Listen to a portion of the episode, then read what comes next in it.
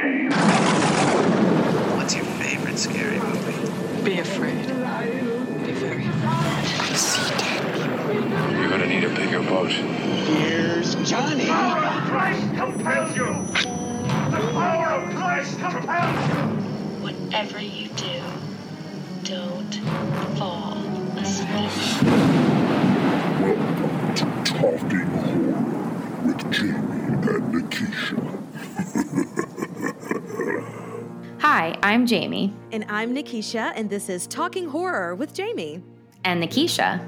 where we share our love for all things spooky, spooky, and talk horror through the lens of human behavior. Welcome, Welcome. everyone. Sirens, but not too loud, because uh oh, Gordy's home. So don't look up, just listen, because we are talking about the 2022 new release movie, Nope. There's something out here. Yeah, nah, nah, nah. No, Nope. nope, nope. Mm-mm. Nah. No. Nope. No. No. Nope. Hell no. Yay! We've been Yay, waiting for or this day for so long. and I'm so excited to hear everybody's thoughts about this movie because it is a lot. We're going to keep it brief, but we're going to talk about all of the things. So, Nope, of course, is written, directed, and produced, co produced by Jordan Peele under his Monkey Paw Productions. It stars Daniel Kaluuya, Keke Palmer, Steven Yeun, Brandon Perea, um, Michael Wincott, Wrenn Schmidt, and Keith David. Now, obviously, there's going to be heavy, heavy spoilers. We are talking everything Nope. So if you have not gone to the theater and watched it, or might I suggest maybe listening to us getting an interpretation of it before you watch it and then go watch it, it might help you to enjoy it a little bit better. But that's just me. Jamie, are there any trigger warnings for this? Um, there, there are some spooky images. Um, there is some unsettling images of uh, animals um, being harmed and harming people. Um, so Yes. all, a little bit of everything. Um, there is a lot of blood um, and gross blood related things. Um, yes. it's kind of unusual way to describe that, but if you saw this movie, then you know what I'm talking about. Um, Exactly. and um, uh, yeah, just like lots of unsettling deaths, people people being consumed. Uh, yes. uh, also unsettling. consumed. Very unsettling. Yeah. Yes, and and I love the the blood related thing. So if you just don't like blood, let's just not. And before we get Just say into nope. all of the oh yes, just say nope. Hashtag just say nope. That's what that is. Uh, before we get into all of the things, producer Brian has some words for the group. Um, Brian, would you like to address our listeners? Yes. Um, hey, everybody, just some housekeeping. Um, uh, don't forget to subscribe to us uh, if you are listening for the first time or for you, many times you haven't. You can follow us on social media. Um, you know, we have episodes every week, so I want to make sure that you're caught up. There's a lot of stuff coming out this year. There's a ton of stuff coming out. We intend to cover a, a large majority of it. So, for obviously, subscribe, follow us at Talk Horror Pod on Twitter, on Instagram, and on TikTok. TikTok is where you can find um, us talking about uh, trailers that have just come out. Like we talked about the Hall, we reacted to the Halloween Ends trailer. We uh, we watched the Monsters trailer, like all that kind of stuff. We also do some other fun things on there. So check us out on um, on there. Uh, and this is the last episode of season three uh, for Talking Horror. This is our season finale. I forgot to mention that before we started, but this is our season finale. Um, we're ending with Nope, and then uh, you won't have to really wait any time at all. We're just going to start with season four immediately. But it just helps me in my organization, and uh, it helps you in your uh, Apple Podcast feed. Um, uh, so we've got a lot of cool stuff uh, coming up. So follow us all there, uh, and then go back to our old episodes. We do things like Psycho. We do all the Conjuring movies. We do Midnight Mass. That was really popular. People enjoyed that one. A lot of people found us that way. So definitely check that out. Um, and then last thing, and I know we'll say it at the end, but um, reviewing us really helps. Um, people find us that way. There are a lot of really good horror podcasts out there, and we want to make sure that uh, people are finding us as well. So uh, cool, uh, review us, rate and review us there. Um, but uh, yeah, I just want to do a little housekeeping up front, uh, and now let's get into uh, that Jordan Peele film. No, Yes.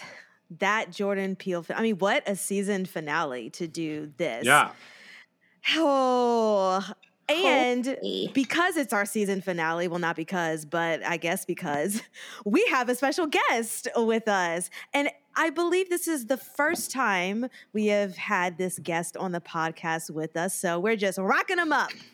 But everybody, please give a round of applause. But if you're driving, keep your hands on the wheel for Aaron J. Albano. Yay! Welcome. I'm here. How's it going, everybody? Hi. Uh, How are and- you? Yeah, how are you? I'm good. I'm I, I'm very excited to talk about this movie. I'm very excited to um to I'm not a huge horror film person. Actually, but yes. What, but when you get, let's get into that because I would Okay. love to just point out, and we do ask um, our guests this as well, what their relationship to horror is. So, Aaron, continue on in in your journey with horror. Oh, I hate it. But I definitely have gotten into it more because of Nikisha. Um, she's the one who forced me to give the genre another shot. Um, Yay! and she- and and literally when the, this movie because I think we watched us when we were out on tour together. I had watched Get Out, but then we wanted to watch it again. Um, and so you're sort of my gateway into giving horror another try. Was that? Mhm. Oh no, no I, I Yes. watched that movie with another one. Um, and so when Nope was announced, I was the one that, which shocked me.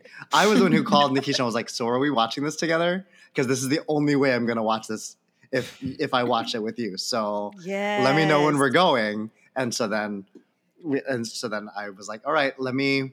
I still I still hate it, but I'm but I but I can I, I I give it a chance now instead of completely saying nope. I will like lowercase nope. is there a At all specific horror that you just like? There, there, you you will always say nope to something like a specific like subgenre of horror that you're just like, I cannot do this. Nope, no, thank you. Um, you you know like like what what really gets me the worst it are are the jump scares. Jump scares really like Mhm. I don't want it. I don't want it at all. it can be and and with gore second like second like a close second, but Mhm. it's the jump scares first. And when there's a jump scare plus a gore, I'm like, nope, get get me away. Give like Absolutely. give me give me a like a Disney princess movie instead. Like forget it. I gotta get out of here. But you recently also watched, and this is with another colleague of ours. You watched Fresh. I did watch? Fresh. Mm. I did watch Fresh. That was a lot. Yes. Well, I'm, I'm starting to realize gore. with with the gateway of talking horror with Jamie and Nikisha, and um, I like I I can Thank you for While I using the full name. while I like still hate it, I can I've now realized that I can stomach it. Like I remember, Mm. I think it was early in pandemic. I think we watched. Ooh, what was that movie that we watched over?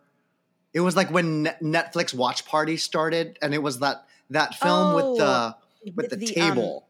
the yes. table. The Oh, the Platform. platform. Is that what it was called? That Yes. one. And I Mhm. wanted to die, but it de- like like talk about like the four S's, the shakes that lasted me for like two weeks because I Oh, was really? yeah. yeah. 'cause- I mean, like because and it's one of those things I'm like with while listening to you all and then to, and and giving them another shot. The ones that really stick with me are the ones that like have some commentary to it or have some like deeper meaning to it, which is not Mhm. all of them. 100% not all of all horror is like that. But when Yeah. it's a quality horror film, I can stomach the horror to get to the deeper levels of it. Sure. And that's why also why I like really love the Jordan Peele movies because like despite like hating the experience, I then get obsessed with it afterward Mm. because I get to like really dig deep and like really process it Mhm. and become a I don't know better human at the end of it. I don't know, but I can I can sort of put up with the death of the horror that I want to die through while but like because it's worth it to get out on the other side and really dive deep into the meanings and the and, and the point of the movies. And that's what I love about this genre that I hated initially, which I still lowercase hate, but I can do it now. Just not no, uppercase. I love that. Yeah, just no uppercase. But it's like a, it's like you a lowercase nope instead of a capital with with like four Got it. O's. Nope. Yeah. but I, I think horror in general is a genre that lends itself to kind of those type of themes and those like parallels. And we talked about it on the podcast before, but just the idea that if you are um, uh, making a movie about something, it's it's indirectly related and it's analogy for it. It's a it's a it's a commentary on it versus like a drama, which is like kind of dealing directly with whatever that issue is. This one, especially the Jordan Peele movies, are doing something kind of wild, and then but you're you're, you're seeing the themes and the crazy things, if that makes sense. Mhm. Um, like Invasion of the Body Snatchers is about the Cold War, but like no, it's not. Um, you know what I mean? Like um, stuff like that. Uh, you know, like like uh, uh, what's what's the one we did? Um, oh, the original Texas Chainsaw Massacre. Like it's Mhm. saying a lot about a certain time period. Like all those movies, all those, at least the new one we saw and the old one, like they're saying something about like generation differences and like hippies versus non, or like yuppies and millennials versus non, and like, but it's not like it's not an actual movie about like I'm a hippie and I hate you guys. You know, it's not like that. Right. Right. Anyway, sorry. Well, and I think You know I, what I, hippies sound like? I think no, the, that's the what initial, the like, bumpkins sound like. Mhm. Right. Yes. well, I think like the first few that I watched in my young impressionable life were like Species and like House on Haunted Hill and like stuff that Mm. were horror for horror's sake. Sure. And when you re- when you return to it, you're like, okay, this wasn't as scary, and there's nothing to cling to beyond the initial watch. And that's Mhm. where I'm like, if I don't even if I didn't even like the initial watch, and then there's nothing for me to hang on to afterward, then I hate the genre. I don't know. I, but that, that- Yeah. Well, you just. but then when I discover good stuff, then it's different. Right. Mhm. Yes, and you just appreciate elevated horror and not just gore porn. Which I mean, there's so many subgenres. totally of fair. horror. Yeah. yeah, and that makes sense. You know, there are people who like all of it. There are people who only attach themselves to one or the other, and there are people who like all of the silliness of, of horror movies. When you get down into the third, fourth, fifth of a Texas Chainsaw, of a Freddy Krueger Nightmare on Elm Street, or of a Halloween, and it gets kooky, you know, like uh, our other friend of the show. I'm going to steal that, Brian. Our other uh, friend Yeah. of the show, Matt, who loves that kind of let's just make it kooky and everything doesn't make sense and it's just horror for horror's sake. You know, there's a place for that. So we just Yeah. know now we know that you are on the elevated horror track. So now we can give you more movies to watch Oh, that will God. appease Oh your goodness. mind. Yeah, oh it's, goodness. it's, this is your own fault. Look what you've done. It's also it's also crazy because like I did not watch. We talked about this on the podcast. I did not watch slashers growing up at all. Mm. Only recently, uh, you know, having moved in with Jamie and like like her sharing her love of the slasher movies with me during the pandemic, did we watch like Halloween, Nightmare on Elm Street? I just hadn't seen any of these movies. Texas Chainsaw Massacre, all that. And on TikTok, people are like, I can't believe you've never seen it. What do you mean you just saw this movie? And it's like, I just grew up in a different subgenre.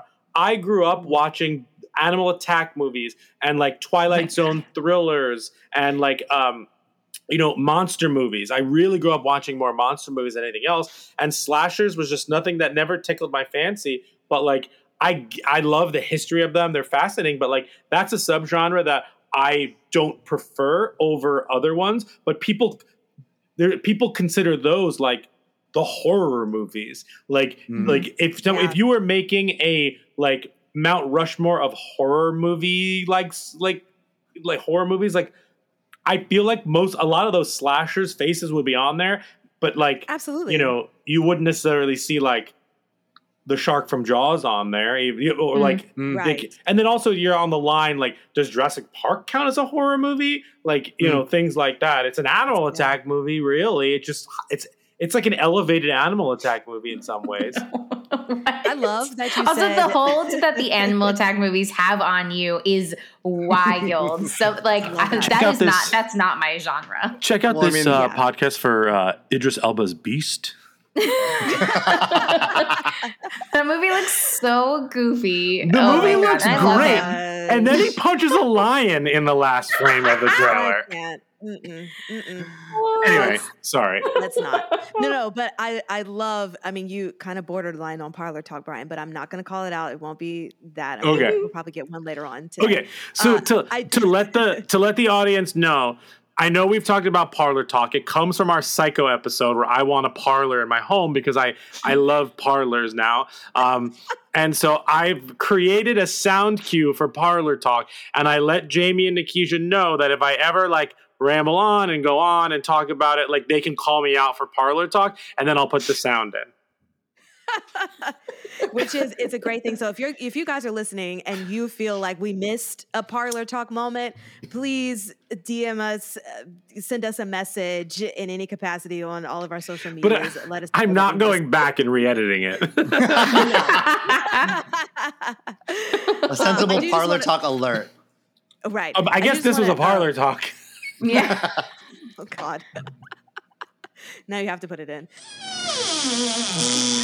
Come, sit, have a drink. It's parlor talk. Um, Your Mhm. Mount Rushmore comment. It just reminded me of an interview with Jordan Peele that I watched, and he was asked if he could assemble like a uh, Marvel esque team of horror movie Hmm. people that he would include Chucky, which I thought was very surprising because I never thought he would be uh, the one to be a fan of that. Um, Night, um, Freddy Krueger, of course. There were a few other people, but he said they would all be riding the uh, Tremors animal. Did you watch Oh. Tremors, Brian? Yeah, Mm. I've seen Tremors. Hell yeah. yes, yes. Which I thought that was fascinating because I wouldn't consider that too much of a horror movie either. That was kind of a thriller. I guess but- it's a horror comedy animal like like alien animal Well, attack animal movie attack, type yeah. thing. Yeah, yeah. I would consider Yeah. that in the horror genre. I definitely would. Okay. Yeah, but your Mount Rushmore just made me think of that. But they're Yeah, sure. going to be riding on the little Tremors animal. uh, so fantastic. We have to get started on this because there's so much. But before we get into this, we need a two minute plot summary of the movie. And I feel like we always designate this to the guest of our show. Oh no. 100%. Oh no. What's the plot? Oh no, your face. I oh, wish Oh, this wasn't no. just an audio platform because people needed Right. to see Aaron's face. The, the amount of stress that entered my body right now, it's like I was watching the movie all over again. Oh goodness. Okay. no I mean, I'll- Yeah, you don't like Oh. horror movies? We're gonna make you relive it right now. Okay. Oh got it. goodness. We'll put two minutes on the clock. Ah. we usually spend an hour uh, sorry not an hour wow a minute and a half Whoa. on just the opening scene so you will do Oh. fine um, brian will count you in Oh, set it up for you. It'll be great. Yep. Two minutes on the clock. Ready, set. What's Nope about? Go. Okay, so we start the movie with a flashback to a to the time of to the set of the show called Jordy's Gordy's Home. Gordy's Home, where mhm. we we've just seen an entire massacre of the uh, the cast and the audience and everything, and we don't know what happened. Cut to many years later to where we were at the Haywood Hollywood Horse Ranch. Um, yes to and and we're watching um the son Otis Jr. and the father Otis Sr. training some horses. Um, all of a sudden, th- and they're having deep conversations about training horses and training horses while they're doing it. All the while, um, all of a sudden, he- um, items start raining down, and we don't know what they are. But we find we all of a sudden find a key. We see a key, one and we one see a- minute. Oh goodness! And we see a, a coin hit um o- uh, Otis Senior's head and, and kills him. Fast forward six months later, the ranch is going is in dire straits. Um, we now have, and so we. Uh, oh gosh! Oh gosh! Oh gosh! Oh gosh! I got through like a third it. of the movie. Not even. Um, all of a sudden, there's a. he's selling the horses and be, to try to like make ends meet, and he, we find out that the horses have been being sacrificed to what we thought was a spaceship, but is actually a a, a, a beast that looks like a spaceship. And so, in order to save the ranch, we're gonna get the Oprah shot, and um, and all of a sudden, uh, we we but it starts killing people because it gets upset that it ate a fake horse, and then uh, we trick it into eating Ten. um, fake um, balloon, and then Four. all the while they were having a lo- good family moments, One. and then the spaceship dies. Yay! Yay! Great job. Ah, yes. I know what Nope is about now. That's the plot. Oh It's man, dire that was straits for me. high stress. no, it's it's wonderful. You covered a we'll good go- amount. That was great. Um, thank you for for the credit that is not due to the guest. No, awesome. So now that we kind of have an idea, there was an alien and it was killing people. Let's talk about our likes and gripes of this movie. And now our likes and gripes. And let's start off with Jamie. Tell me what you liked, what you didn't like about Jordan Peele's Nope. Um, I really, really liked this movie. Um, when the credits were rolling, I was like sitting in my seat. My heart was like in my throat. Um, because it was just so it was it was so suspenseful. Um, but I also really liked that it was that it like leaned more in the sci-fi genre. Um, but still had really solid moments of horror. Um, I I loved when um he's in the in the stable and like the little aliens are coming out, but then you find out that it's actually um from uh the uh what's his face Jupes uh Yeah. whatever that is. It, it's like a carnival amusement park. I don't fully Yeah, Something Jupiter's like- something yeah, like it's that. like a, it's like a it's like a ranch turned theme park or something. yeah. Right. Um, that was a great spooky scene. Um, the part when uh, Keke is in her house with um, with Br- I should use their character names, but I forgot all of them. Emerald and Angel Oh, yeah. are in the house, and um, and the spaceship is like right over them, and you know just noticing that like the rain wasn't falling on the window panes and it was like silent but then also you could hear the awful sounds that it was making and the sounds of like the people that it ate Mm. and it was like it was horrible and i i loved it and again like my heart was like in my brain in my butt everywhere that it wasn't supposed to be and i was like dying um uh Keke Palmer. I mean, I I've loved Keke Palmer. What was that one song that she came out with when she was like 12 or I forget what it was called. Um, but I've loved her for so long and I'm really excited that people are are really into her now and like really want to see her be successful and it makes me super happy. Um Oh man, now I'm just trying to think about Bottoms what that Up? song. Yeah, oh yeah. Um, that I song's- am that not song's a bop. smart. I googled it as the producer. I did not know that. Um, Wait, she released a song called Bottoms Up at like 12? Well, I don't know how old she was, but this was in 2007. Was it before or after Akeelah and the Bee? Uh, when did that come out? I don't That- have that came- time. I should have gotten timelines. Akeelah and the Bee came out in 2006. Uh, and Oh. Bottoms Up came out in 2007. So she had a big two years there. oh Yes. my god! But she's so funny. I mean, she like she's hysterical. She was great in this. I don't know, like if anybody else has been like just like following her, just like be silly and goofy everywhere. But she's hysterical, and she Mhm. she was definitely a standout in this. I was I was like I wasn't surprised. I was just very excited. Um, obviously, Daniel Kaluuya is like incredible. Just so much like acting with his eyes and like facial expressions, and you know, super stoic. Um, I there were moments where maybe I was like, I don't know, is he being like too stoic? And I was like, it borderlining on gripe a little bit. Like I wanted Mm. more, a little bit more, but also like you know he's grieving his his dad, so like that's I think you know that's part of why he's acting the way that he's acting. Um, and I'm Yeah. taking too long, but also I love Steven Yeun. I love him so much. Um, he was He's also great. great. And that's that's all I that's all my. I don't really have that many gripes. Yeah, I was gonna say no gripes. Jamie, No. okay, great. Fantastic. Uh, let's move on to Brian. Give us your likes and gripes. Sure. I also loved this movie. I thought that it was spectacular. I thought that it was super derivative of other horror movies, but he made it his own, and that was wonderful. I thought that what it was trying to say and how it was trying to say it was fascinating. Um, uh, I I thought the acting was great.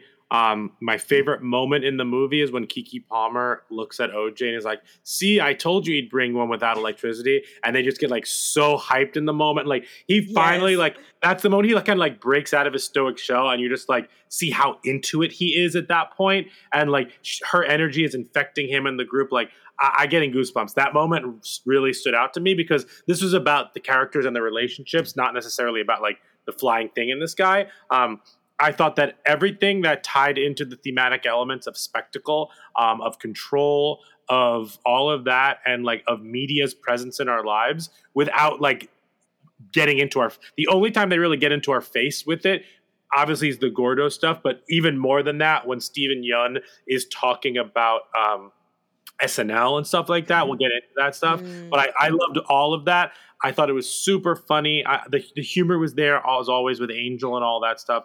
It was actually kind of spooky when he punches the alien. I cracked. Uh, it was the funniest thing. Um, uh, my my one true gripe about this movie is um, if because when he comes off of the ranch and he's trying to find his horse and he can see the you know at that the, in the at the beginning when his horse runs away and um and then it's the first time he sees kind of like the horse being pulled up or whatever it is um like when he sees the um Jupiter's uh claim like lit up that night um and he's like what the heck just happened the first time he sees it? Um you can see that Jupiter's claim is like not that far away from his land um uh, there's no way that the police wouldn't come to the next door neighbors to see if they saw anything and then see their house covered in blood with things from Jupiter's claim on the house. That's the one, like, I let a lot of things slide in this movie just cause, but that's the one thing I was like, if all those media were there, if all the, like, like, like, there's no way that someone wouldn't have just shown up at that house to be like, hey, like, all these people are missing. Like, one, are you still here? Two, did you see Right. anything? Like, oh, no, but like, the DNA on our house is everybody's. So like maybe like you know like that was a little but like again, that's totally fine. They set it up that they're in an isolated like community area. Totally fine, whatever. Um but I really enjoyed this movie. Um and uh Gordo Gordy's house or whatever it is. Uh Nikisha, you'll appreciate this because you just watched it. Very Bojack vibes. Very um oh yes, person around. Horsing around. That's I didn't even put that together, and that's even more Oh. fantastic. And the last thing I'll say with my likes, once again, just like the other two Jordan Peele movies, spoiler alerts here, obviously, it it brings me del- great joy that all of our main characters survive. Hmm. Yeah, And we can talk Yeah. about if we think he survived or not, or if she was just seeing what she wanted to see, like people view media as. Like, it was that her media happy Mm. ending, or is that real? Because he was behind the smoke. It felt like very like John Wayne Searchers, like like Western ending. But like, regardless, like they they all survived, the three of The them. perception and I, I is that they survived. Yeah. yeah, the perception, the the upright upfront perception. So I, I dug this movie. I can't wait to dig into it. I dug it. I can't wait to dig into it more with you all. Fantastic. Uh, I'm gonna go because that'll make me not say so much, so that Aaron can go as well. Uh. um, but I just want to start off by saying that Jordan Peele is ridiculously smart and I get mad because I am not that smart and I don't pick up on the things and it makes me upset because I want to enjoy his movies to its full capacity but it takes me having to listen to him talk about it listen to other people talk about it in order to get and understand it. So all that to say my first initial impression was confusion and I didn't know how to feel about it. And we were all in our seats when the movie ended. Everyone in the theater, nobody got up. The credits are rolling, but you can tell that everyone was kind of waiting or thinking, is this it? That there has to be more. uh, We need more answers. we need some more things to be happening here. Um, so, my initial likes for this movie have nothing to do with the meaning, the metaphors of this, because that was something that was secondary just watching it off of the top, this was the most beautifully crafted Jordan Peele movie as far as cinematography that I have seen. And I feel like his shots were so immersive. I was literally in the theater thinking to myself, when we talk about in the conjuring and we talk about how to build tension and we talk about the view of the camera and the first person aspect of that he did a lot of that more so in this movie than his other ones and so it makes you feel like you are in the atmosphere experiencing these things in real time with people as opposed to seeing a ghost that's hiding somewhere but the main character doesn't see it but you know you know that something is coming. But with this it was a lot of we're seeing this from the eyes of the main character, so we don't know what's going on either. And that tension building was fantastic on so many levels. I also just love the fact that it wasn't an alien ship, that it was an actual alien. That was the the twist of of the year. Um, I also loved the now digging into it, and there's a great interview on the Today Show, and he is on the Jupiter's Claim set, which is now immortalized in uh, Hollywood on on the set, which is pretty fantastic. That's his first movie that the set is just going to be there and people can tour it and stuff. But he does a great interview and he talks about what Brian said, the spectacle of it all, and how we're obsessed with a spectacle and give it so much power and then we can also use the spectacle to distract us from the truth. And that's the main part of what the movie was about and mostly about how we deal with hollywood. And i did not get that initially from watching it but in listening to him um, then i was thinking to myself oh this is fucking genius. And then the bible verse uh, i will pelt you with filth the alien is pelting with the things and then you think of like a, a, monkey who like pelts you with their feces you know? I was like oh my god this is like yes the perfect verse for this. Um and it also says i would treat you with contempt and make you a spectacle and the whole thing is just about um spectacle so i all that to say now that I understand the meaning of it, it's fantastic. I love it about capitalism and what we would do for because of capitalism, what we would do because of the world that Hollywood has created for us. And yeah, but I can't get over how well this movie was shot. And I will uh, end it with that. So, Aaron, likes and gripes. Yeah, um, I I felt the same way you did. I mean, we were there last night together, where yes. we sat there um, afterward, being like, "Okay, wait, what?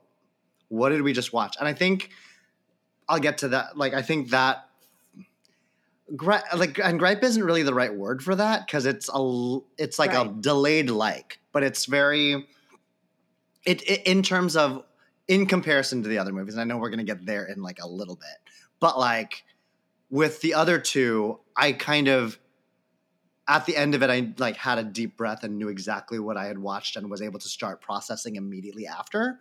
Versus this one, where I was like, it took me a long time. And we went out to drinks after to talk about it more. And even after the drinks i like still wasn't sure how mm. to start processing the film. Um again but that's not a comment on the film. That's comment on like my understanding of the film and how to even begin. And i think that was a little never mind we'll, we'll get there in a second. But um likes in terms of that or likes despite that um there were some details of the of the film that I really really loved, especially scene wise. The the scene where Daniel OJ OJ's character yeah. is just sitting in the car, like waiting for the for the alien to like fly over and be done. It was such a beautiful scene. It didn't release the tension because the tension was very much still there, but uh, was able to like layer on levity onto the existing tension, which was so great to experience while watching that scene. And it just kept going and just kept going, especially when he like looked up and just like locked the door and just Yes. it, like it was hysterical. Um another thing that I really really love that it's been haunting me is sort of the fact that this was an alien. And so and so it's extraterrestrial, which means its physics I'm assuming its physics don't like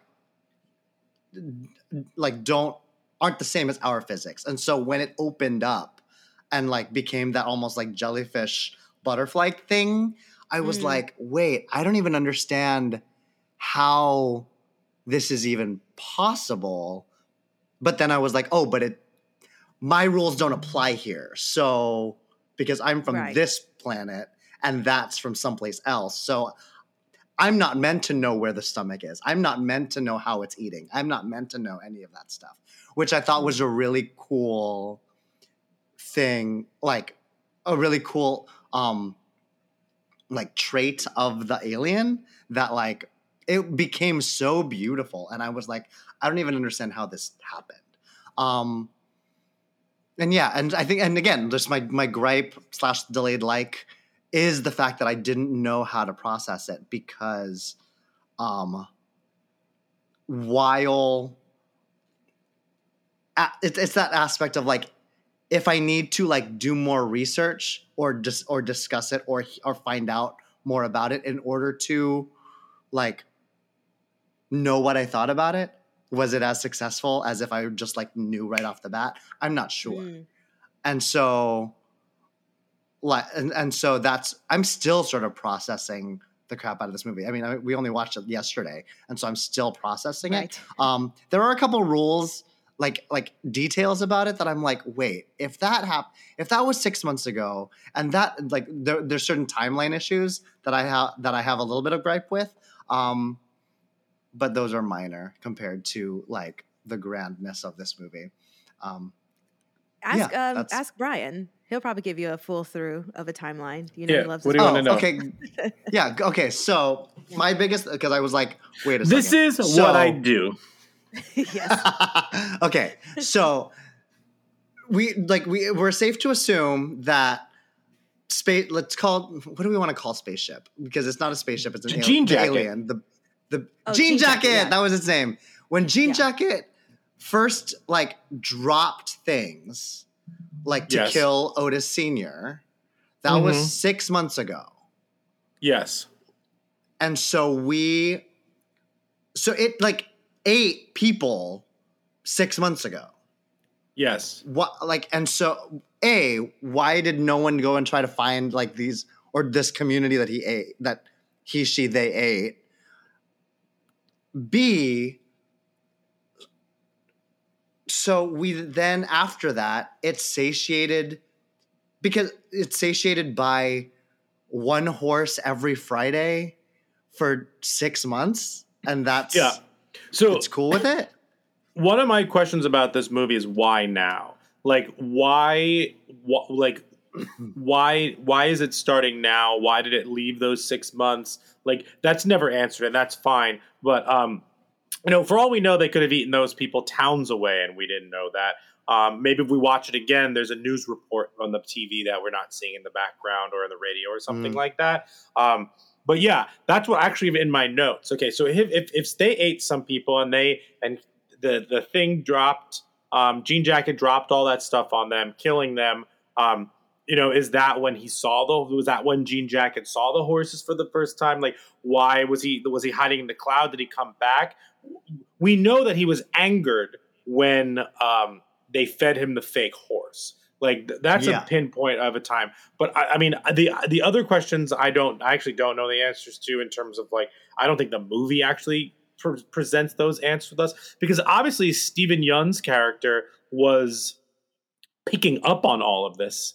Um, and he was like Mhm. buying the horses and building this, you know, this stage, you know, this this this um this uh, this mini arena, if you will, to like watch on the on on the, the hill and stuff.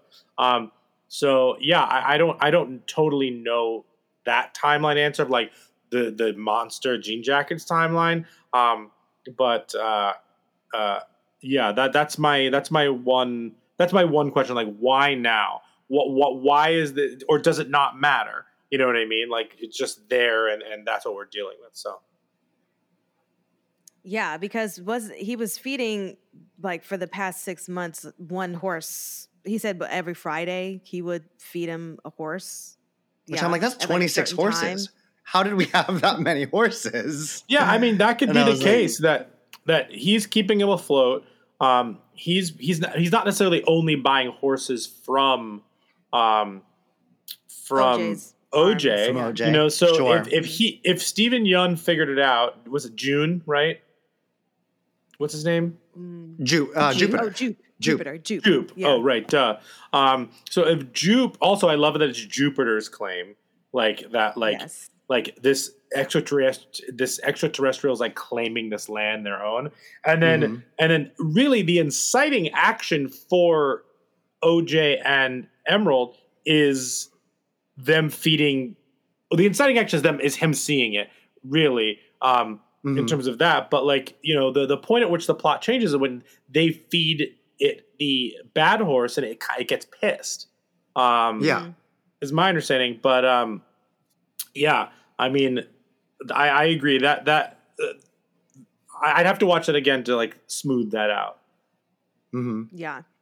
But again, it, it's not something that's so just, it, it's not a plot hole in a sense that gets you out of Right. the movie. Yeah. But it's, it's it's the same thing that you guys were talking about with um with us. It's like a detail that like if you get lost in it, it can ruin the movie for you. So you just don't get lost in it Mhm. Right. because it's not worth it because the movie's better than that. But like, Yes. yeah, if you start losing losing the trees, wait, if you start losing the forest through the trees, is that the phrase? Don't it doesn't matter. Don't that. don't get lost in the forest. Yeah, yeah, yeah. don't get lost. Oh Uh-huh. gosh.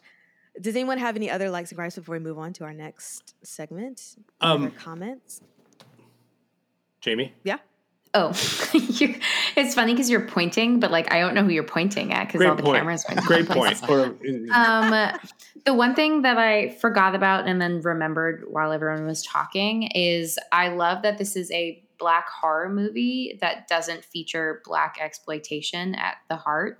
Like we're not looking at like black people being like brutally murdered and tortured, but it's still like it's such a moving black horror movie. Like wh- you know, like I think in comparison, there's some that I have not seen um, because I heard like not so great reviews. So like I will say I never saw Antebellum um, because I heard that it's like incredibly exploitative and it's just like what's the point of this? And so like I I think that's a another place where I really appreciate Jordan Peele's eye and like his particular like the storytelling that he is is you know doing himself and also like producing.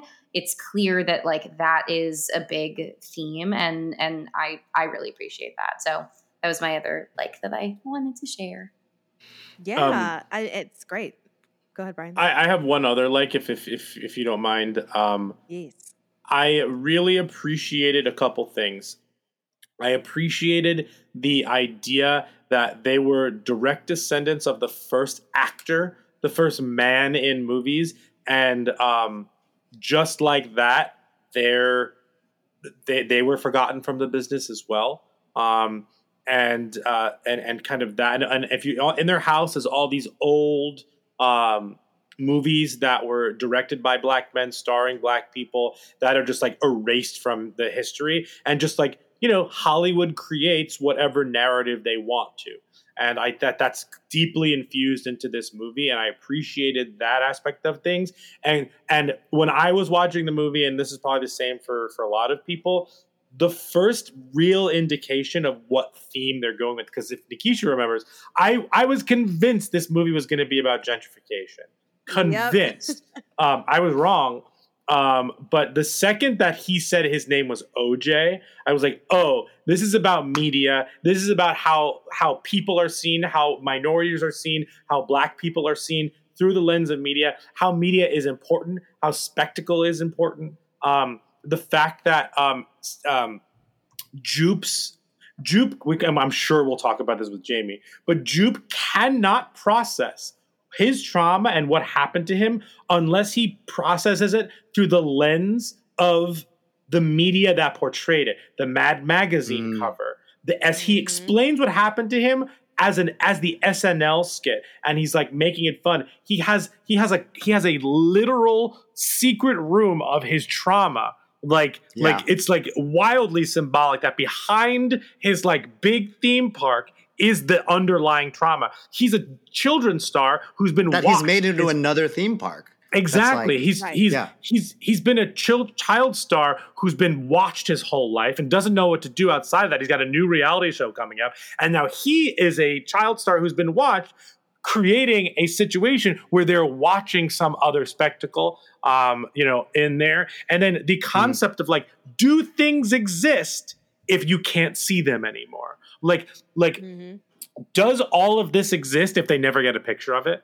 And will and then on the flip side, will people even believe them because you can Photoshop all that stuff? So the concept that like this thing that needs to be filmed won't uh, be allowed to be filmed when its mouth and eye looks like the lens of a camera, that like that like big thing at the end was just like all amazing. And then the fact that like the only way that it will get you is if you look at it um, which is like another just like media spectacle type of thing, and and um, it's just like, and then even uh, Jamie. This is I'm stealing this from Jamie. I don't know if she'll remember to say it because she's brilliant.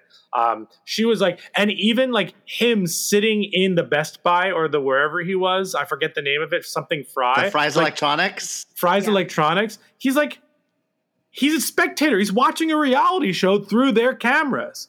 And then what's her name from hmm. Euphoria literally asks about like, what, are, uh, are they okay? Like, what happened to them? Like, it's like the same thing that you and I talk about when watching RuPaul's Drag Race or something like that. Like, hmm. they just they just imp- imprinted that on what's happening here, and that whole through line was just like, and his inability to like get excited, like he has the flip phone, he's detached from all of that, but then like he gets like, and then the moment where he decides to like give his life you know for his sister is the moment that like they they they didn't care about the picture. The the cameraman already went up in his his ambition his icarus complex or whatever it is was like got him. And then the family was like this is a fast and the furious movie now. Like family is everything. We do this for family. And and then and then she gets away. And then like of course like she's still able to get the shot. And then you have that last moment of like she got the shot she's on one side of her is all of the um all of the um paparazzi and the cops and all that Yeah. are going to give her exactly what she wants. But on the other side of that she has her brother to the mist who like represents the opposite that he just wanted to save the farm and his family when it really comes down to it. So she's like she's in that moment where she's caught between those two things. Is her brother real is she just seeing him? Did he really give her life? And like, this is the movie that she wants and she wants to see? We don't know. And then the movie ends there, and I'm like, oh, I'm gonna sit through the credits because I I I I, I don't know what to do now. exactly. Exactly, exactly. Those are all great chef's kiss points. Like that's Yeah. Whew, good good things. And even you just talking about that, Brian, it's like gave me even more of an appreciation, especially with the the one For real, because it's interesting because I guess one more one more grape that I had, and as I listen and process and and like, about the movie, because I remember leaving the movie and being like, I couldn't. I see all of the the good things that this relationship had.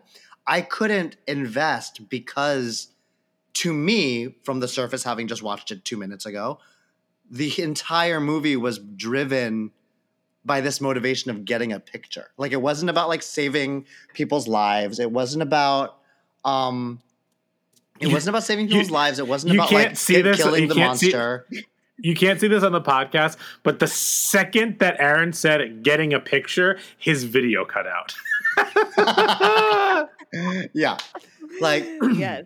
Uh, but so but so, so it, it was an interesting my expectation was that something the driving motivation would be something more I don't know grand, and but the fact that it was still just to get the Oprah shot really like stopped me from being as invested. Now processing it and now hearing like your ta- like Brian your take on it and everybody else's take on it, I'm like, oh, that makes sense. That's interesting. But as at the time of watching, I was like, but they still want to just succumb to the like the media part of this where they want to get famous and it was and Right. and I didn't know how to process that. because that was the point and that's why Yeah. my brain exploded because we had that mm-hmm. conversation and then i watched what jordan Peele was talking about and then it makes absolute sense Yeah. because they were so obsessed with the spectacle that it didn't matter about the lives and that's what the spectacle does to you that's how people for the most part respond to the the spectacle they don't care about the individual person or they don't care about other people they care about getting their oprah shot or getting their 15 minutes of fame or whatever yes Brian. Also, if, if I can add, um, loved uh, disfigured monkey face. disfigured monkey oh brian His childhood, cr- Jupe's childhood crush. That was so Yes. Sad, especially having seen that sad. image in the trailer and then and then having context in that moment was wildly sad. Oh, also something I want to pick, pick, uh, talk about when it comes to Gordy's home is in the scene where we finally watch Gordy kind of like lose it with the balloons. If you notice, they open the thing, the first balloon pops um, in the lights, and Gordy loses his mind. And then another balloon pops, and he stops, and he like he hits the mother or whoever's lying on the floor to see if they're okay. And then a balloon pops again, and then that's when he loses it again on the father or whatever it was. And then it pops again, and he's fine. And that's when he wants to give the pound to a young Jupe, um, and then that's when you know the whoever takes him out. So you have this like you know this control this like this trigger if you will for him and to me that is also very similar to the horse. When, when it sees its reflection these are st- we all are animals. These animals are animals. We are animals and we all have our triggers. You cannot like fully train anything to be one thing. Things are always changing. Like mm-hmm. animals are animals. This thing in the sky you know like it can't be tamed. Just like you know the horses are running away. Like like as much as the dad trained them well and he trained them well even the whole jean jacket story they talk about like like like th- things are just going to be those things. And so i think that also is like worked into all of this. Like like um oj's always going to want to do the work. She's always going to want to kind of take shortcuts or at least like do the fun version of things. Angel's always going to want to butt his head into things. Um you know jupe is always going to want to like somehow like like bring have people look at him and like feed his ego and whatnot like like the like these people were either um brought down or rose raised up by the things that cannot be changed about these people if that makes sense Yeah, absolutely. And since we're we're getting into this, let's get into our segment, mm, brains.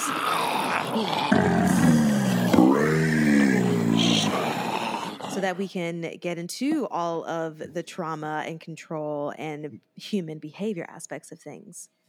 So, mm. with that, Brian was talking about just how people are dealing with their trauma. And so, with Daniel's character, OJ, we have the trauma of him dealing with his seeing his father die and not understanding what happened. And he's kind of replaying it in his mind and he doesn't know and he's not believing what other people are saying because I believe they said that it was something that just fell from an airplane or some kind of aircraft.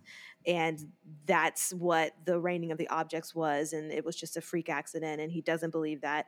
And then you have everything that happens with Jupe's character and him literally seeing all of his co stars die before his eyes, but then he's the lone survivor. And, you know, we don't know how he's dealing with the survival guilt of it all. But my question is with those two things, they're trying to control their situations. So like Daniel is always has to do the work, you know, OJ he always has to do the work and Jupe is trying to control his image with everyone and and wanting everyone to see him. So how does control play a part in dealing with trauma, Jamie? And can you just talk about how these characters are are trying to take control of their own trauma? Yeah, I mean, it's interesting to to like think about, you know, in the process of unpacking and and making sense of like a traumatic or se- or like several traumas, traumatic experience or experiences, like how do people work to feel empowered? Um, because a lot of times, like they can feel disempowered after having such an experience. So, like, you know, what does it say about um, about Jupe for wanting to like profit off of an experience that was so traumatizing to him that he can't even talk about it through his Mm-hmm. own perspective. Like he can only talk about it where he's like removed from it, but is also like is also trying like in that sense trying to take control by being like you know this thing happened to me but like i'm gonna get something from this like i'm Yeah. going to i'm like it, it if nothing about this situation served me so like how do i take back the power and like have it serve me now if i'm living with this. Like there's even that that part where he's like staring off into space as he's like prepping for that new show um and he's with his wife and it's just like them two and she's like you know how are you feeling? and like kind of checks in with him.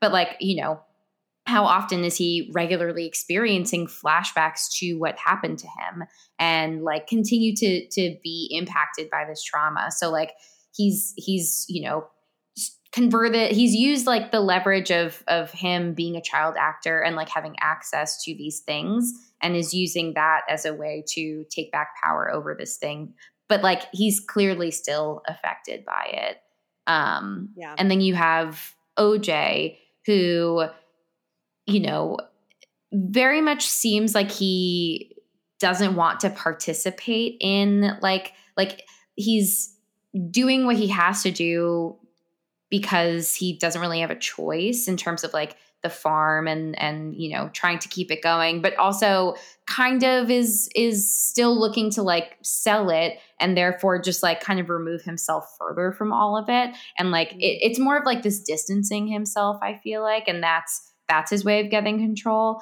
Like he seems to still be very invested in in the ranch and the horses even though those are the very things that like led to like being there in that moment led to his father being killed. Um and so like you know what connection does he like what pressure does he feel to continue? But also like the connection itself is is re-traumatizing potentially. And so like what can he do to distance himself as much as possible from everything? From people from technology from like literally i I mean he still has a flip phone um uh, so like you know how does he he's like disconnected um from everything. And and i mean he did seem again pretty stoic in the beginning when we see him with his father but it just seems like he's also now really reliant on his sister to kind of fa- facilitate a lot of things and like just isn't either isn't ready or just like completely is disinterested in wanting to you know take on that role and so that's that's kind of what i see is like the ways that they're coping and managing and like trying to take back power is like either just like fully disconnecting from it or fully embracing it but using it as a way to like still get something out of it.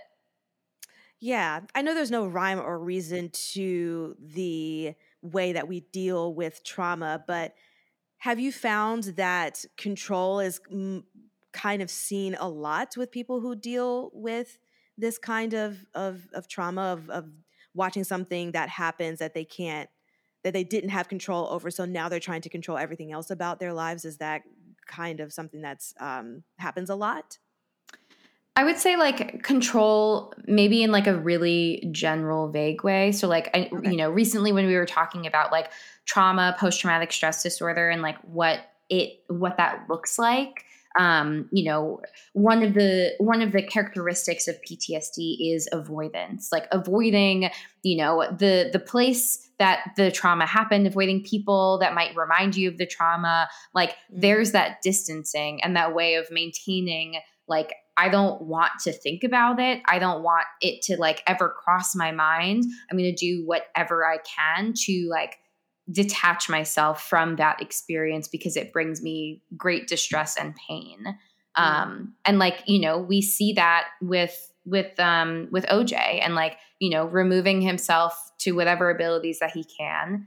Um but also like I mean, there's still there's still like the, the hypersensitivity i would say like i think that's more of jupe and like his like his experience with the with the flashbacks and stuff um but like yeah i i think that there's like control is like a, a, a theme and like how that kind of manifests for people and like how do they ultimately feel like they are taking back control? Whether it is right. you know is the is how jupe is doing it like do we like this? Do we not like this? Like do we do we encourage and support him doing this if that's how he feels empowered and like that's him mm. taking back control after this like loss of control seeing seeing this like horrible experience happen um and like experiencing it himself um so uh, that's that's an, an interesting you know question too is like you, there's something that feels really icky about it but if it's right. if it's serving him and like he yes. is like this is helping him in a way then who are we to say that like he shouldn't you know use his trauma as as a way to like still gain something that's what I was going to ask if you felt that that was a healthy way to cope with that, or if it would have been better if he had a different approach. But you just answered that. So yeah, I think it makes me feel icky, but yeah, but I harming anybody else until you know, you know the I mean until alien the whole thing happens. But them all.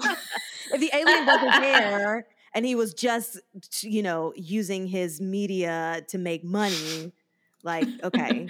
sure. With, yeah, with, that's yeah, totally. I mean, yeah, I think it's like you know and then the role of the therapist in that is like i don't think it's our job to to tell people like you can't do this or you shouldn't do mm. this i think it's just evaluating like is this helping you or is it hurting yeah. you does this serve yeah. you and like just kind of talking it through um because i don't like, i don't know it didn't seem like there was a lot of process because he was having those flashbacks over and over and over again for mm-hmm. however many years since that had happened he was yeah. ju- he was more capitalizing on the experience rather than processing and healing from it. I guess yeah. One one question that I have because I do think we we start the movie well after the inciting event after Otis senior dies. Um, we see like these three very traumatized people: Otis, OJ, Emerald, and then also Jupe by the end of the movie, obviously Jupe is dead, so he didn't get to heal out of his trauma. Did you? But I feel like it is it actually is it is it safe to say that by the end of the movie the other two have healed out of their trauma or on the and and if so what made that happen? Was it the killing of the monster? Was it being drawn closer together? What like what what might have caught like begun the healing process if that even makes sense? Like what would that have been? Or is there even even a way to like find that out or or, or analyze what that would have been yeah i mean you know if there if honestly like there's so many niches for therapy i'm sure that there could be like a you know, you survived a, a traumatic UFO experience. Yeah. Um, you know, like who knows? But um, yeah, I I don't know. I don't know if well, because I think this goes back to like the spectacle. Like, does this does them having gotten the Oprah shot like supersede the impact on their psyche and mental health and like hmm. like you know does the does whatever is going to come from that help manage like the trauma that they experienced along the way mm. i i don't know um i mean for me personally i would say no but maybe maybe it truly like maybe it's just like such a life-changing thing that, you know, comes after this that they can afford the best therapist and like that will help them and like it's fine. Um but like yeah, they just like went through there was so much that was compartmentalized in order to succeed with this eh, eh, including risking their own lives. So like it's yeah like how do you justify these things as important but like as a society if we've normalized that these are the things that matter then like then i think it makes sense that they would pursue that regardless of the trauma that is caused um which is like i think the point that it's trying to make For sure.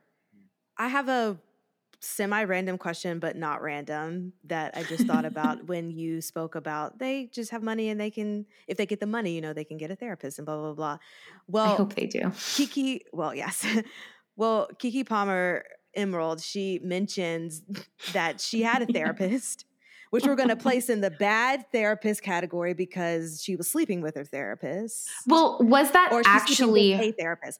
That's what i think it Yes. was Okay. But my, so my question is eh, so we're establishing that it wasn't that she was in therapy and she slept with her therapist. She was sleeping with a therapist. A therapist. but somehow yeah. she got some kind of therapy Nuggets of knowledge in conversation from- nuggets of knowledge yes so is it difficult as someone who is a therapist to be in a relationship with someone and separate giving them those as aaron said nuggets of wisdom along the way is are you do you feel like you have a handle on separating your work and even with friends uh, so any kind of relationship romantic uh, platonic do you feel and just personal question that it's it's easy for you to draw that line as far as not giving any kind of nuggets or if somebody says yeah i can ask your opinion about this to not you know go into a, a therapy session with that person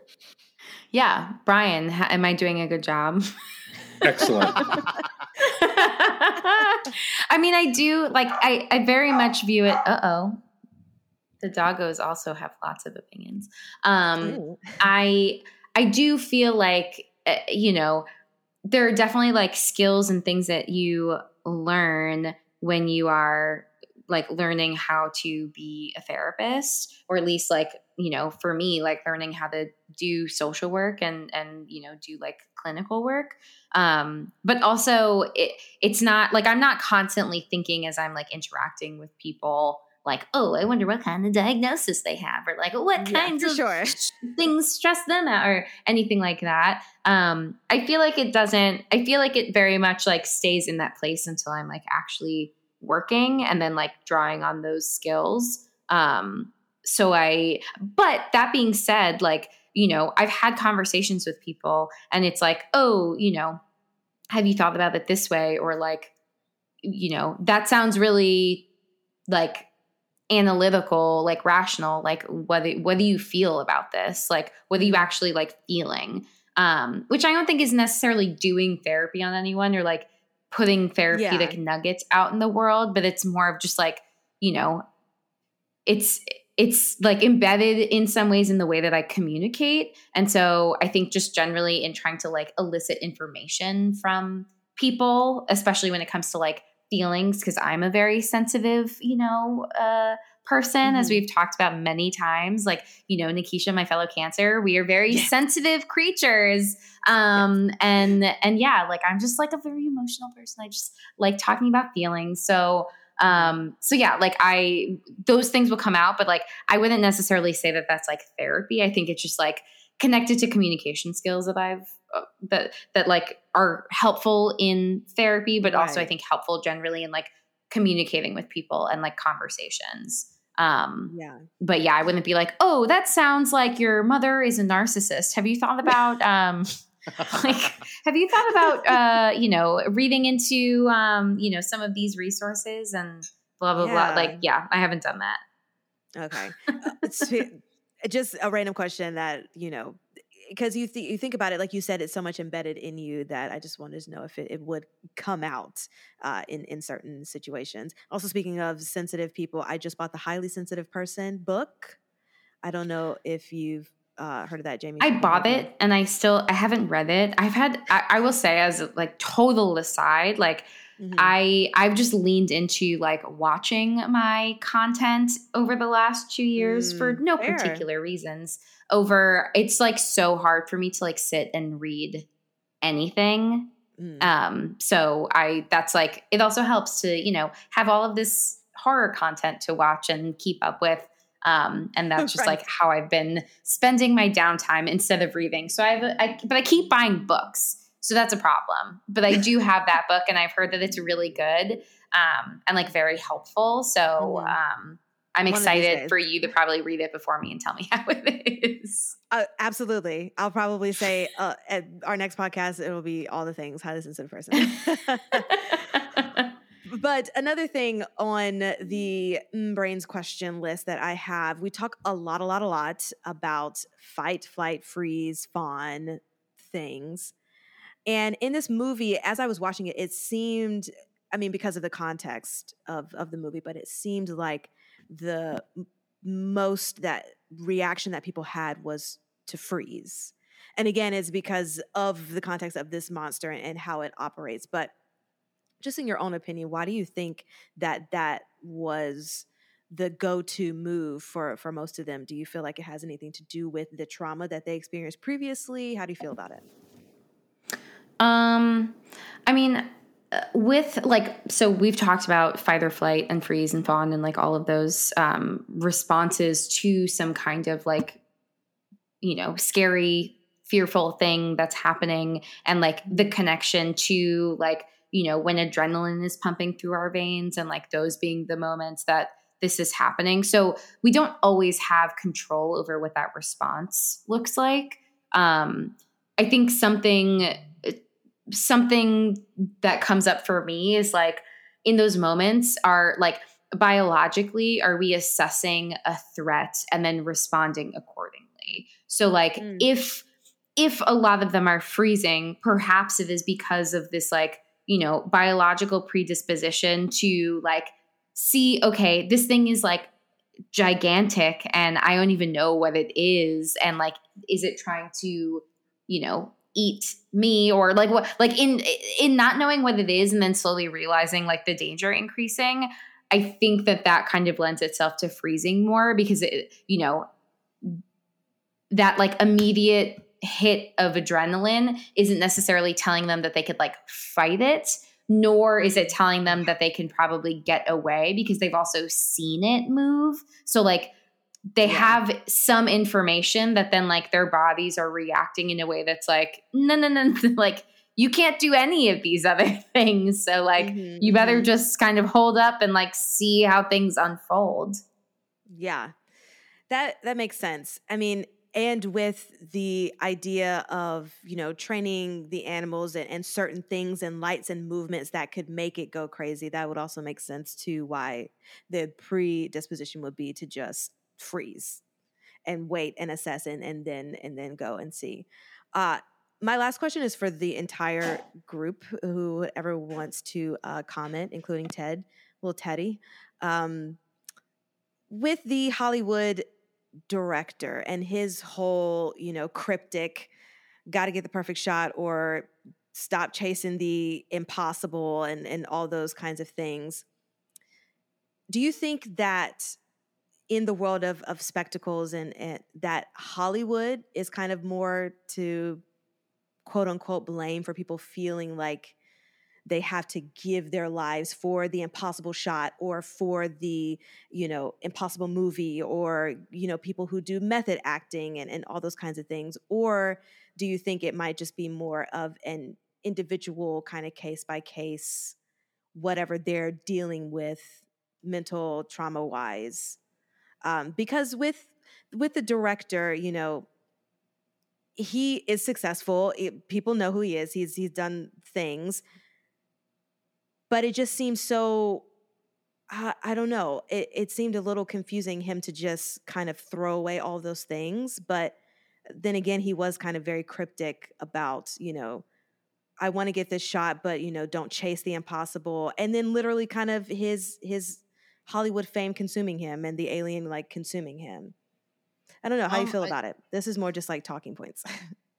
I feel like it's a thing where I think that's that, that's a statement that the movie might be making about Hollywood, but Mm.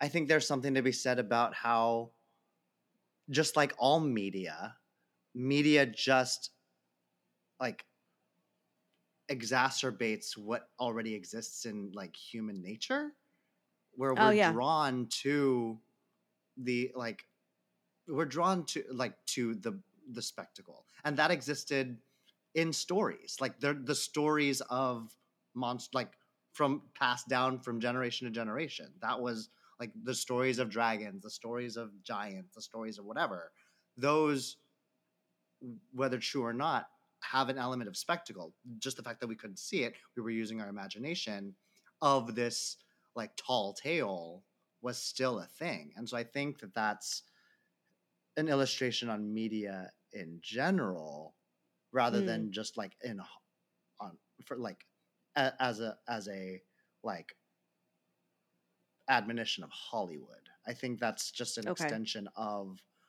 how we are as humans is Mm, that mhm. too far i don't even know that that No, that makes sense. I mean, in in the sense of it's not just you know when we talk about musical theater world, or we talk about Hollywood and acting, and how that can kind of you know chew you up and spit you out in ways, or create kind of the monster within you. But you're to your point, Aaron. You're just saying that it's a it's just bringing out what's already there, yeah the human nature of it aspect, and that's Mhm. um, what the what the point of the movie is. So it's not just necessarily this entity that is the problem. I mean, it contributes to it and it awards the chaos Mhm. and you know everything. Uh, and it definitely establishes a value system based on yes, like what you can see what you can present the most sensational it's where tabloids exist it's where right, it's right. it's, it's all of these things but they all have roots in a time before media existed so me it's not the media's Mm. fault per se yeah, absolutely. Does anybody else have any questions in our mm, brain section? That's all that I have for this. No. I also think to answer your question, I also think it has to do with the American mindset about work. Um, that's something that I Mm. could also go into there. Uh, you know, we don't get like months off or sabbaticals the same way that Europeans do. Um, you know, Yeah. we it's a very much like, you know, what's your side hustle? What do you do for your nine to five? Like, you know, that's a huge part of it. Like, well, I got I gotta I gotta get I gotta be number one or I gotta get the shot or I gotta do this. You know, there's that aspect of things, but also as Aaron said, it's it's also human. Like there are stories about Icarus before you know that that was the media then, and like you know, there, it, Yeah. it, it's just human nature as well. Um, but but I do think that Hollywood in general um, absolutely influences our expectations. Like you'd be crazy to think that all these rom coms don't fuck with your head when you're like dating. You know what I mean? When like Yeah. like you know what I mean? Like wow. absolutely like like you think that your life or, or friends or how i met your mother or all that stuff 100% like what a bar experience is supposed to be like when you're watching cheers or like you know all I, I these are sitcoms these are these things but like they all influence how we set our own expectations. And i think that Mm. is what hollywood does too. Like whether or not like you know and i think it's up to the individual how much they internalize it and how much they set those points and those checkpoints for themselves but it's real. Right. but but so it's i think it's a combination of everything but i think deep down it's human nature. But also what is human nature? Human nature is something we've learned about through books media plays like Mm. history books like you know like like what is all of that like i this is something that comes up a lot and i think about this all the time the, and this is like totally off base but like the tulsa massacre the fact that i Mhm. never heard about the tulsa massacre until i saw it in watchmen sure is nuts. How did I not learn about that in school? It's because people write these history books and create curriculums and cut certain things out or whatnot. You know what I mean? And like and and mm-hmm. that's also a part of how we are presented information. It's not just the media it's the school systems it's the education system. It's like mm. what pieces am i learning growing up that are going to affect how i think about things how i empathize with things how i see things? Like you know like that kind of stuff. Like like if it, because it wasn't tied into a world war like Armenian genocide or the Holocaust or stuff like that and it's just like well this is kind of like shitty American history so like let's just like stick with like Abraham Lincoln like freed the slave. Like you know like I don't you don't learn about that other crappy stuff. You just like I had to learn about it from um Watchmen and um uh what was the other one? Ted do you remember um uh lovecraft uh, uh lovecraft oh country. yes, Lovecraft. Yeah. yeah like i and, and then like and then you deep dive and you're like oh uh am who's the monster here? Like is it the school system? Is it me for not like i'm just completely ignorant to it had no idea. And that's what i think about when i think about like how we media is perceived to us because i think about it education wise capitalism influences a lot of that and i feel like a lot of our generation like especially myself is like disenchanted by capitalism especially in the past couple of years and stuff like that. And like that that has a lot to do with this. And and so that's kind of the rabbit hole that I go down when I think about the themes that this movie is also presenting outside of the fact that like that again that black history of movies is is eradicated like when you think of black history movies like in general if someone were to ask me like tell me about the history of black cinema i'd probably start with sidney poitier maybe i'd start with hattie mcdaniels but those are parts in white movies. Those are not like that's not like sorry now i'm going on a tangent but like that that's kind of i'm, I'm doing a poor job of tying this all together the opposite of what jordan peele does. Um uh but yeah so i'm gonna stop there. That that's I, i'm just putting the food for thought out there And that's been Parlor Talk with Brian. Come, sit, have a drink. It's parlor talk. Sorry, go ahead, Aaron. I mean, let's just take it another, another, ano- down another rabbit hole. Like the Bible is a form of media.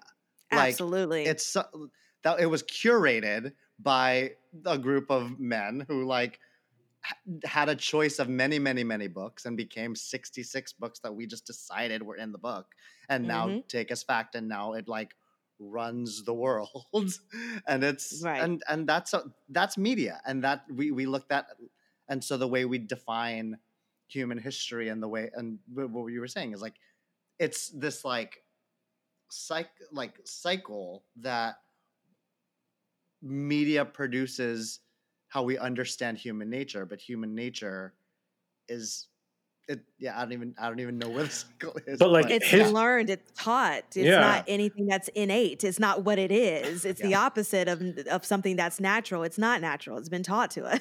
and history books from this t- history books that feature this time that we're living through now uh, depending on where they're written or what they're doing are going to be wildly different those chapters are going to be like insanely different.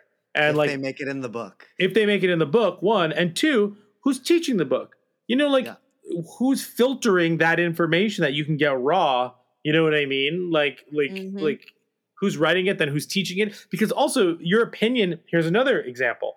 Whether it's a movie or a book or whatever your opinion is also formed and uh, and about around the people that you view that lens through. So if I watch a movie as a kid and I think I like it, but my parents hate it, I'm probably gonna have more of a relationship with like how they felt about it because like I see them as like older, more mature, however I view them as a Mhm. kid. I'm going to have that like.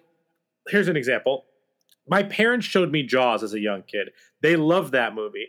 I loved that movie. If I watched Jaws and they hated it, I would not have the same relationship with that movie. I might discover that I liked it years later, but really, and the same thing goes with like all of that stuff. Who teaches it to you? Who believes it? You have to become more. You have to be confident in your own ability to like decision making, which is like super hard. Um, uh, for you to have like a different opinion on it, so I, I think that all feeds into this as well. It's it's fascinating. Um, Yeah. There there was a meme that I just saw recently that basically encompasses what we're saying as far as how things are presented to us in media and it was talking about just American history in general and it said this is how people are presenting American history and it was a picture of Captain America and then it said this is how history actually went and it was Homelander, from the boys. Yeah, I saw that. Oh yeah. and I think that that's fantastic this because is that's that's what it accurate. is. Wait, was it Captain It's- America or was it Superman? It was Super. I think it was Superman. Oh, it was Superman. Thank you. It was Yeah. Superman. Mhm. So Superman and Homelander, it's has completely different things of what actually happened and what we're trying to present happened. Yeah. The boys is uh, so good. Which is interesting. The Boys is fantastic. If you guys don't watch it, watch it. Even if you're not a superhero person, but if you love horror, watch it for the gore. First episode, season one, all the Woo. gore you will ever need in your life. Fantastic. yeah, that's First episode, season three. or yeah, or season three. But if you're just getting into it, like you will get the gore at the top season one, episode Mhm. one, 10 minutes in, you're there. but aside from that, I think we have to do all of our ratings and Rotten Tomatoes and such. Brian, do you want to Yeah. start us off?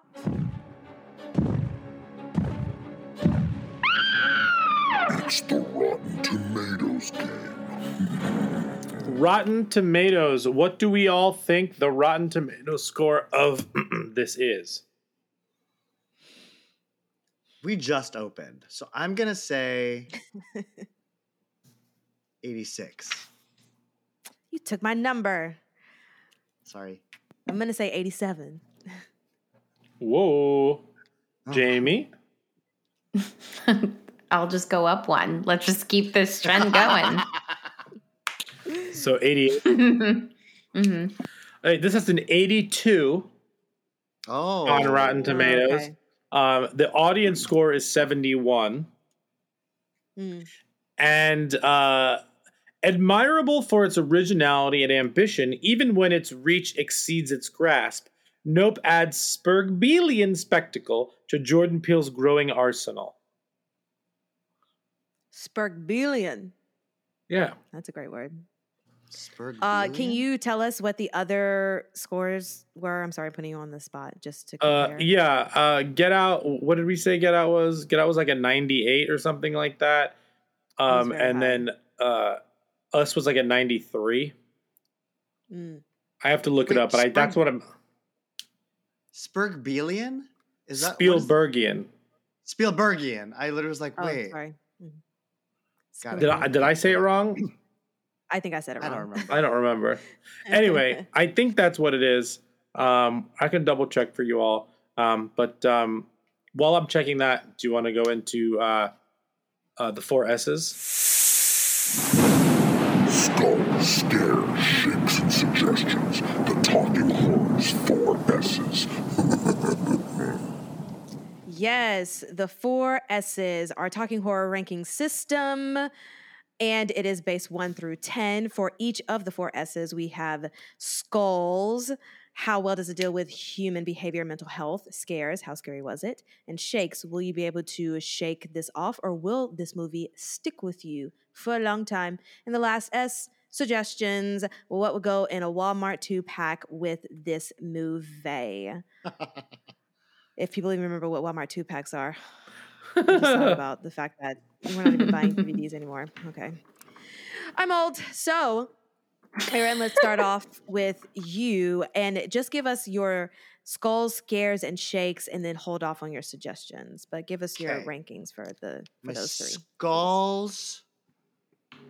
I I, th- I think I'm gonna give it um a six, just because I yeah I have that's an arbitrary number. I don't really know why, but that's what my heart is leaning toward. But especially with the conversation about trauma you guys just had, I was like, oh yeah, Mhm. um scares um the big jump scare in this in this movie that really got me was when the um fake horse crashed through the windshield Mm. i yelled Yes. so loud in that like Alamo Drafthouse theater and it that, that it shocked me so for that for that sc- for that scream alone, I'll give it like a good seven. Okay. Yes. Shakes, I'll give. I mean, it's a Jordan Peele movie. It has stuck with me since, just in like haunting my memories. So I'll give it like a good eight, nine. Nice. Jamie, what about you? Um, for skulls, I am going to give it a seven um, because I I feel like it's a lot of what they do is believable. I Yeah. I'm pretty like there wasn't really any moment where I was like, oh, there were a few moments where I was like, if you know at this point that looking at it is bad, why are you looking up at the end of the movie? That really bothered Mhm. me. Um, so that's that's why I'm you know deducting those three points.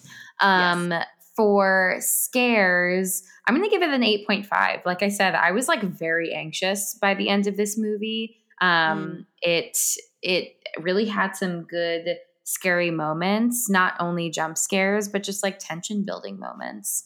Um, and we know how much I love those. Um, and for shakes, I'm going to give it a seven. I've been thinking about this movie a lot. I'm still processing it.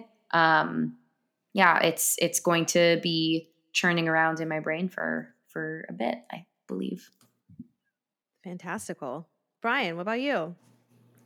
Um, I'm going to give this a seven for skulls. Uh, I'm going to give this a s- six for scares. Um, and I'm going to give this an eight for uh, shakes. I- I'm still processing, thinking about it. Um, I think I like this better than us. Um, I, so I Mhm. think that like it, it, it's um, it's giving me uh yeah i I think i like it better than us i just think about it more i i'm i'm more excited to see this a second time than i was to see us a second time does that make sense Mm, mm-hmm. Absolutely. so that's what i'm going with what about you with that. nikisha Skulls, I would give this an eight, solely based off of our conversation today about trauma and, and human Mhm. behavior things. Uh, if Jamie says it's good, then I say it's good. Uh, Thumbs up. Thumbs up. Scares, definitely for tension building, I would give it a six because of, like I said, his use of sound and all the things to create tension that I talked about earlier. And shakes, I would also give it an eight because I've been thinking about it, watching all the things about it. And the more that I watch and listen to other people talk about it, the goods and the bads, the more I enjoy it. So uh, I'll start off with the suggestions and a Spielbergian movie that I will suggest um, Poltergeist, solely for the purpose of Angel Steven, not Stephen, um, Brandon uh, Perea, his character, Angel, I think is his name. Yeah, Angel. Um, mm-hmm. when there's a moment where he says, "It's here," and then the poltergeists are like, "They're here." Oh my God. Solely for that purpose, I'm gonna uh, offer up the poltergeist. Aaron, do you have a suggestion? I feel like I need to forego this com- th- this part because I don't know any other. Oh well, that's Things. fair. My literal like other one would be like what you said right at the beginning of this episode was like Jurassic Park. Is it even a horror movie? Who knows? But it's an animal scare movie, and there's a lot of tension in it. So We'll take that's it. the sure. It's it, people will look at it in Walmart and be like, "Why are those two together?" But you know, here we are. The animals. That's all. Jamie. Okie dokie. So, um, one is not, this isn't a horror suggestion, but like these are the vibes that I feel like are being channeled by this movie. So, I, one of my suggestions is Independence Day. Yeah, great. Just like big blockbuster uh, aliens, like we're going all in. Um, and yeah, I feel like that's appropriate. Um, and then another one that like is you know a spooky movie, um, but more. I mean, also aliens um, is Signs. Mm, yeah. I've never Mhm. watched that early early M Night. Uh, We're gonna Shamalamala. good stuff. we're gonna have to Mhm. do a an M Night Shyamalan series because Nikisha's seen none of these things. No, yeah. I Yeah. have not. I think I We think should it's- see I've like if there's a those. a new one, like whenever his like next big one comes There out. There is a new one he has coming that out. show on Disney on There is. he has that show on Apple TV Plus. oh servant. Oh yeah, we never finished it. No, we should. That's one we should put back on the on the radar. It's wild. Yes, yes, it is. Um, uh, I am going to. Um, well, Jamie, was that everything for you? Yes. Cool. Um, I am going to. Uh, okay, I, I'm just going with Jaws because this movie is just a different version of Jaws. Literally, like spoiler alert for Jaws and this movie, like they both like basically die from compressed air exploding. And they have to bring in the expert at things which is like the Mhm. photographer or quint on the boat. You don't see the monster till the end. Um you know like like uh, there's trauma and with with characters and and and the trauma influences how they how they effectively hunt this thing. Um it's basically jaws from the sky uh in some ways so jaws and close encounters if you just want like real good spielberg alien Oh yeah, I haven't watched that either. it's Close a great Encounters. movie Fantastical. Well, I think that wraps up our episode of Nope.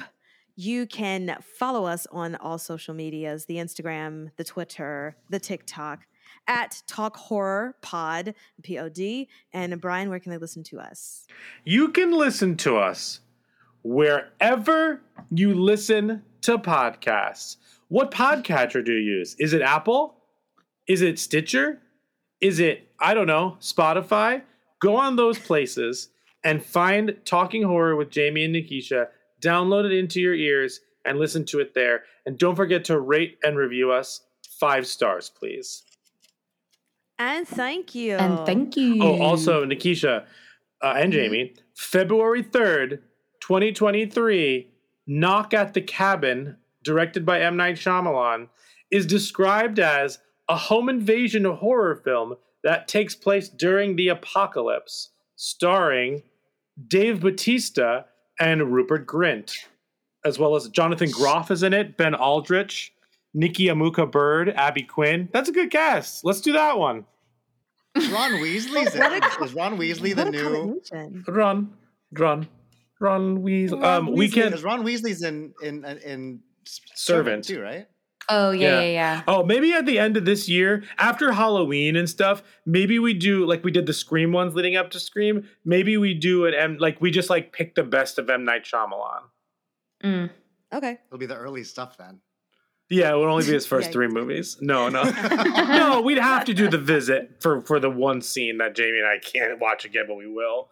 And um, we'll do some other ones. We can do old. We, I heard we you- can figure it I out. heard you don't like mess. Excited. Excited for all of these things. Uh, Brian, I think that we should end with the Purple People Eater song. oh yeah, okay, yeah. I can end with the Purple People Eater song. Totally. Yeah. Let's do that. That's I used to listen to that. Did you, anyone else have like Halloween hits and it had like Purple People Eater on it and like um Monster Bad Mash. Moon Rising and Monster Mash? Yeah. Did anyone else have that like CD or cassette tape? Nope. No, but I can imagine. I'm sure it's on a, a playlist on Spotify right now. I'm sure. Exactly. Oh, and thanks for joining us, Aaron. We really appreciate your perspective on Nope. Yes. This was Thanks so, so much for having fun. me. You'll be back. Yes. It'll be a We'll fun see. you will, at the very least, you'll come back for uh, the M Night Shyamalan movies you've already seen. Okay, Right. perfect. Everything that I've already seen. Yeah. Wait, do you know, Nikisha? I'm boggled by this. Do you know the God. twists to the M Night Shyamalan movies? No, None of them. I know That's good. You haven't No. even Oh seen God. the original, like like like Sixth Sense. God No, I mean I know. The, okay, I know the twist to Sixth Sense. Oh, but okay, that's okay, the only okay. One that I know. All right. But I still have not watched that movie all the way through. That's wild. I can't wait for this. Oh yeah. I'm excited. It's gonna be a good time, guys. Make sure you listen. Mm-hmm. Thanks everyone. Bye. All right, thanks, guys. Bye. Bye.